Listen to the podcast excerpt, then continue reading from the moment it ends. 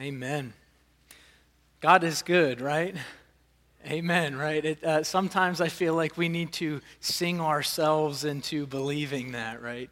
This was a good way to begin our morning baptisms, commissioning, singing our way into believing that God is good.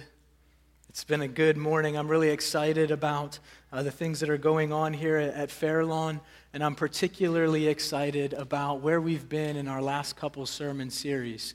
And I want to catch you up to speed a little bit if you're new or if you just haven't been here very often. I want to give you kind of a big picture of what we've been doing and, and where we're heading here over the next couple weeks.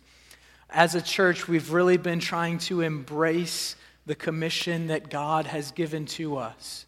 Go, therefore, into all the world and make disciples, baptizing them in the name of the Father, Son, and the Holy Spirit teaching them to observe all that I have commanded you. That is the mission that God has called us to as a church. And that's what we need to be practicing. And so, by way of some of our sermon series, you'll remember our Advance Out Loud with Words sermon series, where we were teaching you how to share the gospel with your friends, family, anybody in your life who is not a believer.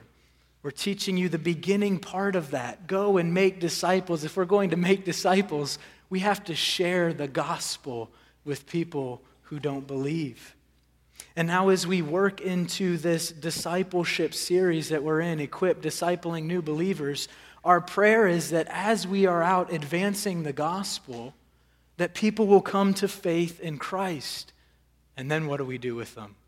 That's the question that we're seeking to answer here in this series. What do we do with those new believers who have come to faith in Christ? We do what Jesus told us to do. We teach them to observe all that he has commanded us. And so when we look at this sermon series here, Equip Discipling New Believers, what we're ultimately seeking to do is continue to walk faithfully in Jesus' great commission to share the gospel, and when people come to faith, to disciple them and teach them how to become disciple makers themselves. And so, for our, aim for this series is really twofold. The first is to equip you to grow as a disciple of Jesus. We realize that people are all over the spiritual spectrum here. Uh, there's what, 400, some of us in here right now? Everybody is at a different place. Everybody needs to grow in a different way. The first thing we're trying to accomplish is to equip you to be a more faithful follower of Jesus. And the second thing we're seeking to do is to teach you what you need to teach new believers as you are discipling them. So that's the focus of our series here. And I wanted to point this out to you. What we're going to be doing is Dwayne, he unfolded the four chair discipleship philosophy last week in his introduction sermon. Um, and today we're starting five key elements that we believe is essential for every new believer to grasp in order to mature as a disciple.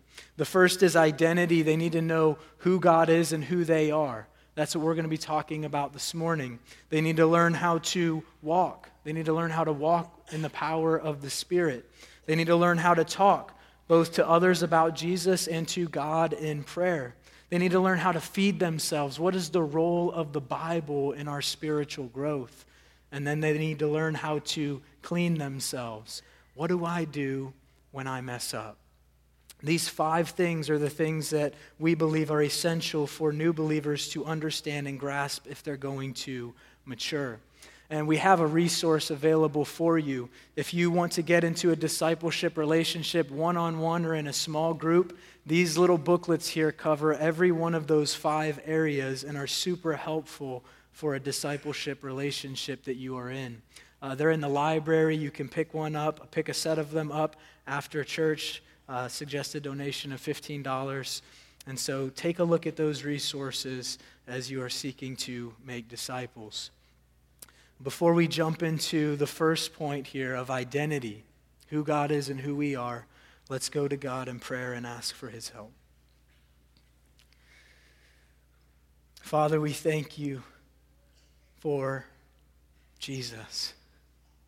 We thank you that He is changing and transforming hearts. We see Jeremy and Ellen being baptized today, publicly committing themselves to you. letting the whole world know that they are followers of Jesus. Thank you for Kyle and Grant who are going out on mission, Lord. You are calling people and you are stirring their hearts. And we want to join in with what you're doing.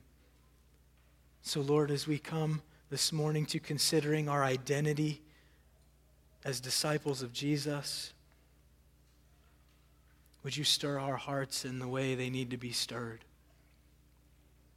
Would you help us to see more clearly who you are and who you have made us, that we might walk more faithfully in who you have declared us to be? We pray this all in the name of Jesus. Amen. Just like a child, the first thing a disciple, a follower of Jesus, needs to know in order to grow is who they are. A child will not grow if they don't have this intimate connection with somebody in their life. Normally, this is their parents. They need to know who that person is, and they need to know who they are if they're going to grow and become healthy. Disciples need to know the same thing. They need to know who God is and who they are. They must know what their identity is as a follower of Christ if they're going to grow and become mature. At the most fundamental level, who people believe they are, that is, their sense of identity, influences the way they live more than anything else in their life. If you believe that you are a father more than anything else, that's going to influence the way that you live your life. If I believe that before anything else, I am a pastor, that's going to influence more than anything else the way that I live my life, the things that I value, the things that I do and or don't do. And the same is true for followers of Christ. Our commitment to being a disciple of Jesus will only be as faithful and consistent as our sense of God given identity is deep. If we don't understand who God is and who He has made us, how can we walk consistently with who He has made us to be if we don't understand what or who that is? This means for a disciple to grow, they must know who God is and who they are. If a disciple does not know their own identity, they will stumble through the Christian life with very little growth and kingdom impact. And maybe that's where you find yourself today, stumbling through the Christian life because you don't know who God is and you don't know who He has made you. So, what we're going to do is we open this up is we want to see the glory of who God is and who He has made us, that we might walk as disciples and grow and mature, walk more faithfully before Him and who He has made us. The Bible is full of metaphors and different identity sources that God gives to His people. So, what I'm going to show you here is only scratching the surface. I've chosen three identity markers that God has said we are as his people. And I want to unfold those for you. Three that I think are absolutely essential to growth as a disciple. So let's begin with the first one. The first identity marker a disciple needs to grasp in order to grow is that God is their father and they are his children. If you have a Bible, turn with me to 1 John chapter 3. 1 John is towards the end of your Bible. 1 John chapter 3. We'll be looking specifically at verse 1. John really opens up to us here and shows us this identity source as who is God? God is our Father, and we are his children.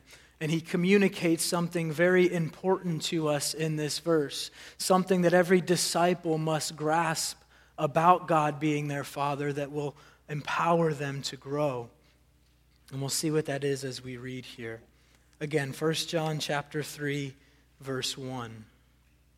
This is what John says. See what kind of love the Father has given to us that we should be called children of God. And so we are. John unfolds to us that, that God is our Father. As Christians, God is our Father and we are His children. And God, as our Father, gives us something that is essential to our growth, and that is love. See what kind of love the Father has given to us. As John writes this, what he really wants us to do is to stop and consider the greatness of this love that the Father has given to us. The ESV translation is a little weak in getting across John's point here. J.B. Phillips, in his paraphrase, is a little more satisfying. He says, Consider the incredible love that the Father has shown to us. Consider the incredible love. John wants us to focus our eyes on how amazing this love of God is. And he shows us how God demonstrates that love to us. He wants to focus our eyes very pointedly. When I say that God loves you as his child, there's a hundred different places that your mind could go. There's a hundred different ways, thousands of ways in which God manifests his love to us. John focuses our attention. How does God demonstrate his love to us? See what kind of love the Father has given to us, the demonstration of it, that we should be called children of God. John shows us where this great love of God expresses itself most fully. It is shown in God bringing us into his family, making us sons and daughters of the Father. When Scripture often talks about the love that God has shown to us, what it often does is it contrasts the greatness of God's love with who He has shown it to. We see the greatness of God's love because of the people He shows it to. God's love is so great because we are so wicked. God's love is so amazing because we are so evil, and yet He still shows His love to us. The Bible says things like, while we were yet sinners, God shows His love for us in that while we were yet sinners, Christ died for us. It's showing us how beautiful the love of God is based on who he's showing it to. Now consider this. Consider what John is saying. Let's think about the greatness of the love of God for a moment, not only in saving us, but in bringing us into his family. Have you thought recently about how incredible the love of God is? When I think about that and I think about the way that, that the Bible elevates God's love in relation to who he shows it to, I often think about this, this uh, illustration. Consider for a moment that you're at home with your uh, wife, a beautiful wife, two beautiful children, and a robber comes into your home. Um, obviously, you're not prepared for it. And you get into an altercation with him, and the altercation ends very poorly. Uh, what ends up happening is one of your children ends up being killed, and your wife as well. So you are left with yourself and one of your children when it's all said and done. And months later, you're in court hearings having to go and testify against this man who killed your family, at least most of it. And you look at this man as you're testifying against him, and he's, he's, going to get, he's going to get the death punishment. And you say to this man, and you say to the judge, Judge, I want to give my the one child that I have left. I want, I want to give my child for this man. I want my child to take the death penalty for this man. We don't have a category to think about how astonishing that love is, right? That is otherworldly type of love. I'm going to give my child so that this man can go free. But that's not the depth of love that John is talking about here. The depth of love that John is talking about here is not only giving your son to set this man free, when this man becomes free, you say, Come, join my family. You're my son, or daughter. The reality is is that we have done far worse to God than this robber had done to us. Infinitely worse. And yet while we were yet sinners, Christ died for us. And God says, "Come into my family. Son, daughter, when John calls us to ponder the greatness of the love of God, he roots it in God's action of adopting us into his family. It seems as though John is saying that our adoption is the apex of God's love for us. And indeed, I fully believe that it is. This love that God communicates to us through our family relationship with Him, through Him bringing us into uh, His family, is essential to our maturity as disciples. And is essential for those who you are discipling to understand. Now, how does this love of God that has been shown to us help us grow as disciples and to mature? Well, very simply, God's fatherly love towards us enables us to trust Him. Think about this for a moment. A child who is not loved by his father or mother will grow more and more unwilling to entrust himself to his parents. Is that not true? Why would you entrust yourself to somebody who you know does not love you, who you know does not have your best interests at heart? This is the same with disciples. If they are unaware of God's fatherly love for them, their identity as children, they will not grow in entrusting themselves to God.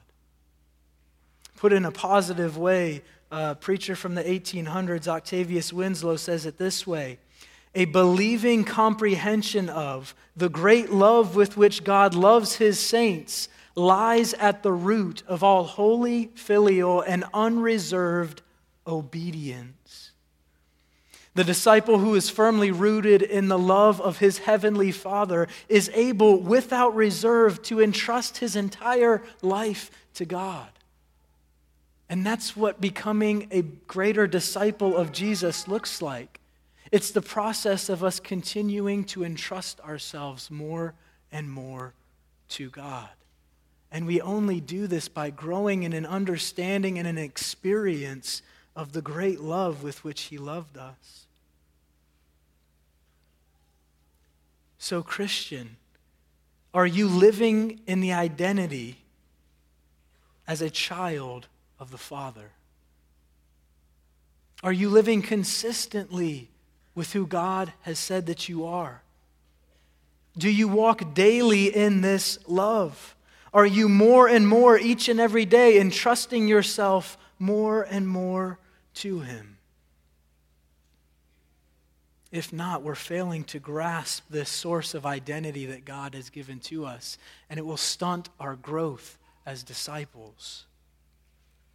So, in order for a disciple to grow in their trust of God, they must know that He is their Father and that they are His child and that He deeply loves us. This is the first identity marker that a disciple must grasp in order to grow. And the second one that a disciple needs to understand and grasp is that we are the bride of Christ and he is our groom. Turn with me to Ephesians chapter 5. If you have a bulletin uh, insert there, it actually says Ephesians 6. That was my mistake. Uh, flip to Ephesians chapter 5. We'll look at verses 22 through 27.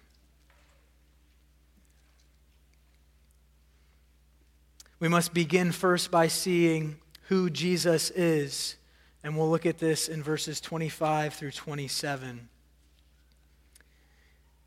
Here, Paul says, Husbands, love your wives as Christ loved the church and gave himself up for her that he might sanctify her, having cleansed her by the washing of water with the word, so that he might present the church to himself in splendor, without spot or wrinkle or any such thing, that she might be holy and without blemish. Now, here Paul speaks about how husbands are to love their wives as Christ loved the church. And what we need to focus on is how Christ loved the church and what he is seeking to produce in the church. First, it says that Christ loved the church with a sacrificial love. It says that he gave himself up for her. But he gave himself up for her to an end, to produce something in her.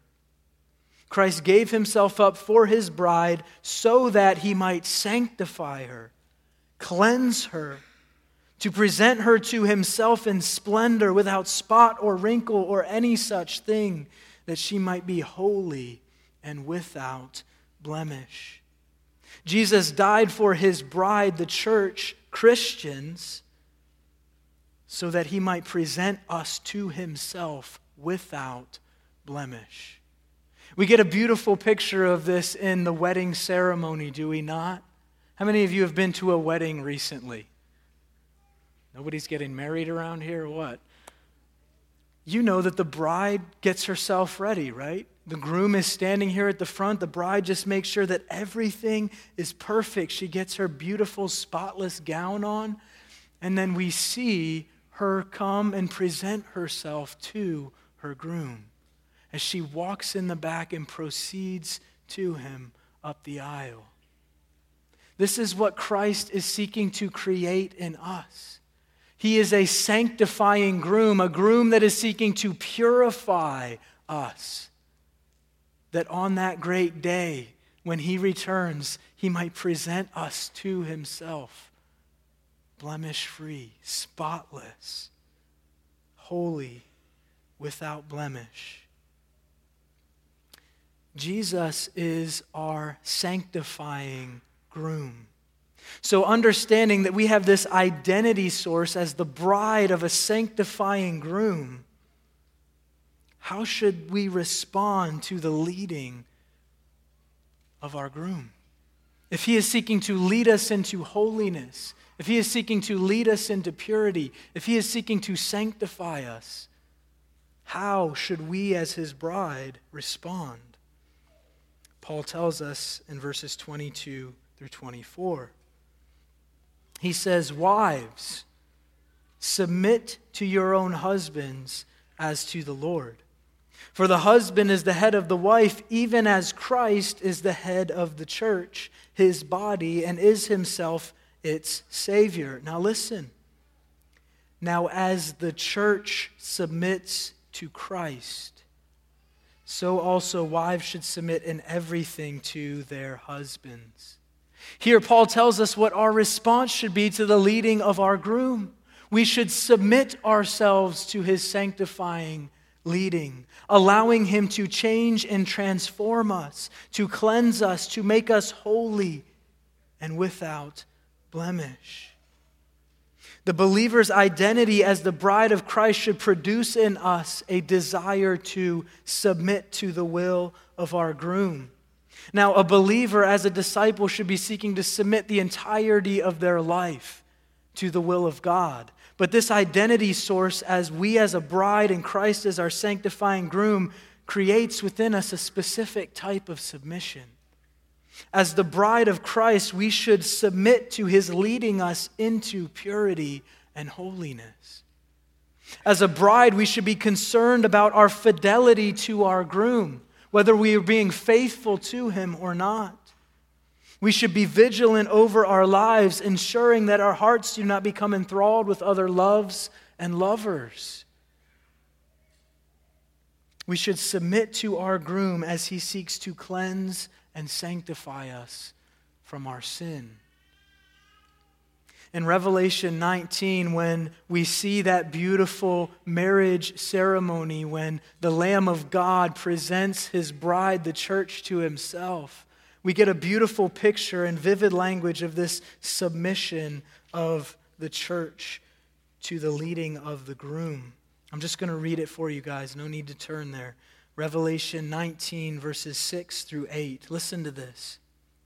Then I heard what seemed to be the voice of a great multitude like the roar of many waters and like the sound of mighty peals of thunder, crying out, Hallelujah, for the Lord our God, the Almighty, reigns. Let us rejoice and exalt and give him the glory, for the marriage of the Lamb has come, and his bride has made herself ready. It was granted her to clothe herself with fine linen, bright and pure for the fine linen is the righteous deeds of the saints. Did you notice what the bride, the church, us, was dressed in? Fine linen, bright and pure. And what did that represent? The fine linen is the righteous deeds of the saints we are seeking to submit to the leading of our groom. And as we submit to him, he is purifying us, cleansing us of our sin, and clothing us in deeds of righteousness, that we might be presented to him without blemish on that great day. Our role in this process is to submit to his leading by putting to death our sin and seeking to pursue a life of righteousness. So, the question that comes to us is how well are we submitting to the leading of our groom? As disciples of Jesus, as brides of the groom, how well are we submitting? Are we putting away idolatry? Are we seeking to walk in purity and holiness? Or are we chasing after loves and lovers?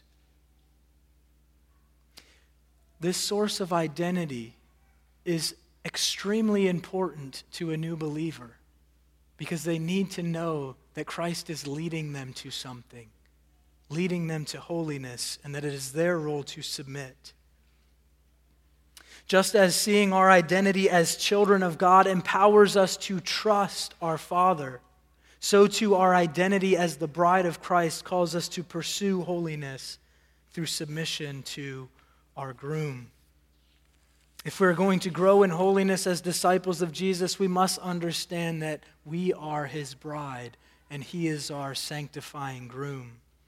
The third and final identity marker that a disciple, a new believer, must understand in order to mature is that they are members of the body of Christ. Turn with me to 1 Corinthians chapter 12.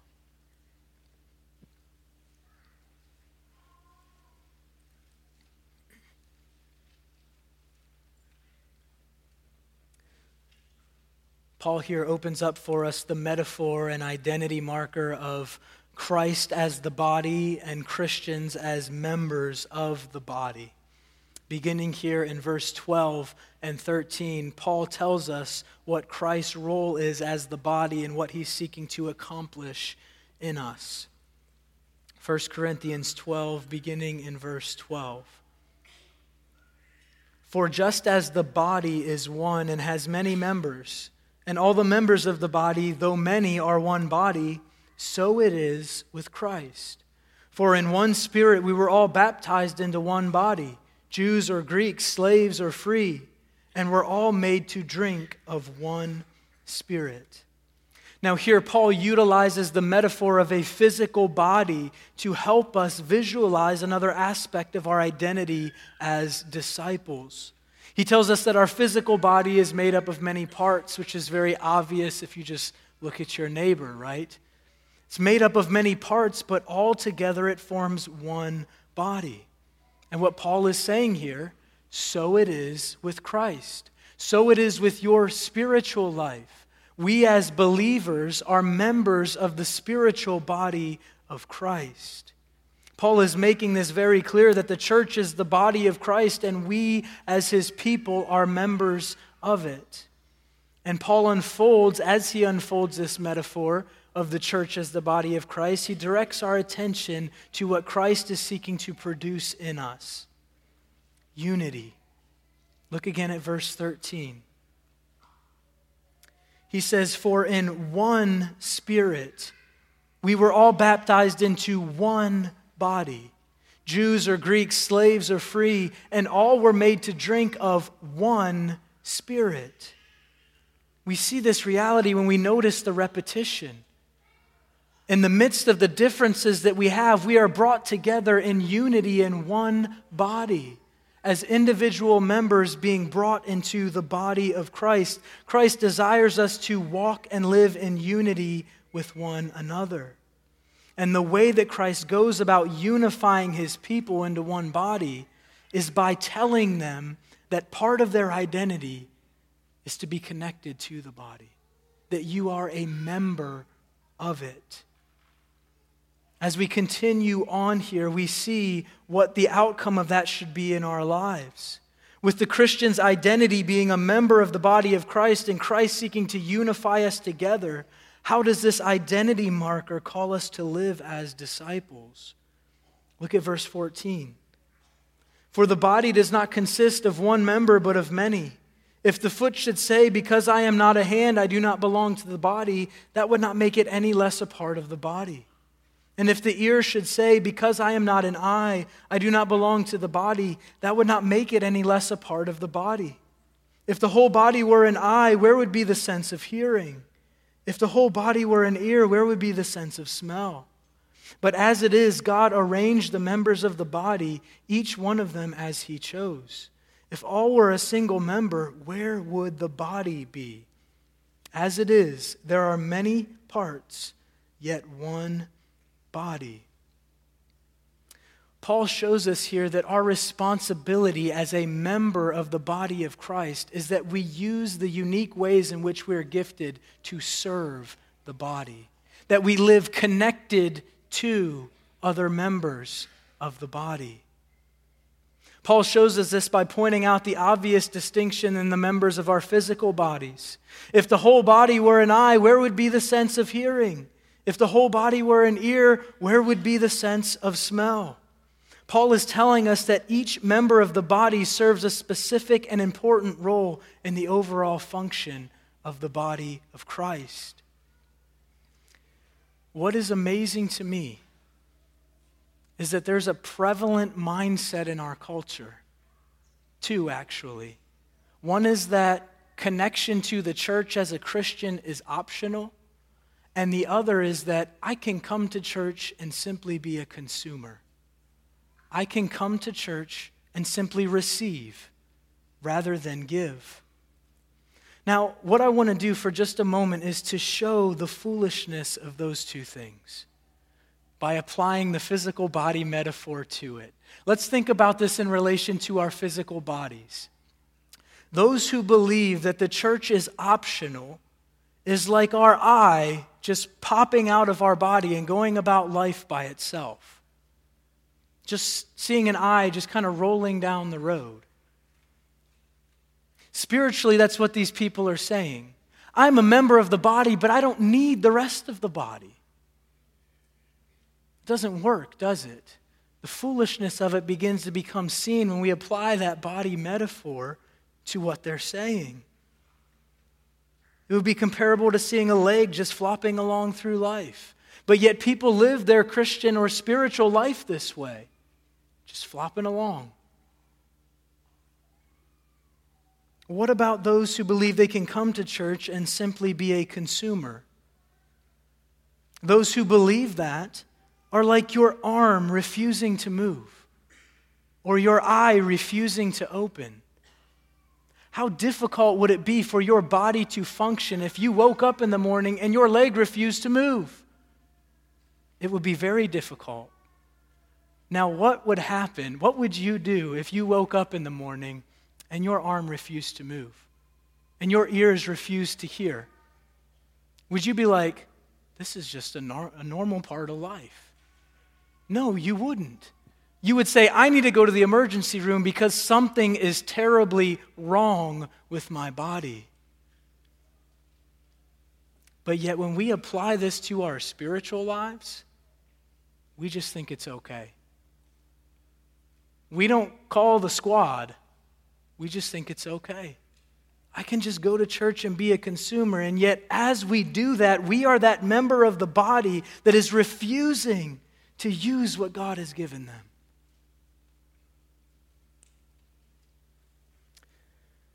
Failing to value and serve in the church is refusing your God given identity as a member of it. As disciples, we are members of the body of Christ, and this sense of identity should propel us into selfless service in the body of Christ. So, looking at this on the whole, as we bring this to a close, if a disciple of Jesus is going to grow, they must know that they are loved by their heavenly Father, that they are his children, they must know that they are wed to a sanctifying Savior. And they must know and embrace that they are members of one body. And when we look at this, we understand that this is the key to a new believer's growth. They need to be able to entrust themselves to God. They need to understand that Christ is seeking to purify them and they need to understand that they must be connected to the body. And as they realize these three things, they will grow.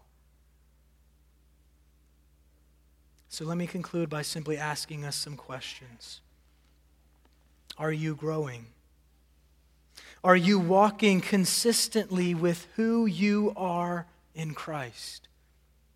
Are you embracing your identity as a child of God by resting in Him daily, by entrusting yourself to Him in all of those areas that you're afraid to give to Him? You should not be afraid to give those to Him because He loves you with a perfect love. Are you embracing your identity as a bride of Jesus by submitting to His sanctifying purposes? Are you seeking to kill sin and to throw away those other lovers? Are you seeking to take all those idols that you love so much and burn them? Are you embracing your identity as a member of the body of Christ by committing yourself to selfless service in the church?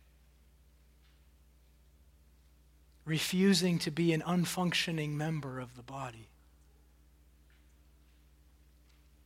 Lastly, are you walking with someone else who needs to grow just like you do? One of the things that I heard last week as we did our corporate ABF, and as people shared about other people who had discipled them in their lives, I heard some comments from some people saying, I don't feel like I'm I don't feel like I'm mature enough to disciple somebody else. We grow together. We grow together. Nobody's perfectly mature. You can disciple somebody right where you are, and you guys can grow together. Are you discipling someone else? Let's pray and ask God to work in our hearts that we might embrace our identity more fully and that we might walk with others and help them to grow as well. Father, we thank you again for this morning and the beautiful time of praising and singing your name, proclaiming the gospel of what Jesus has done and hearing about who he has made us. We are so grateful for you giving us this rich sense of identity in who we are. Lord, we so often live inconsistently with that. Would you help us to grow? Would your Spirit be working in us, convicting us of the areas where we need to grow? And Lord, would you lay those people on our hearts who we know we need to begin to disciple and to share the gospel with? That we as a church might embrace this mission that you have called us to. We know that we can't do it without your power, and so we ask that you would come and give us the strength. pray this all in the name of Jesus. Amen.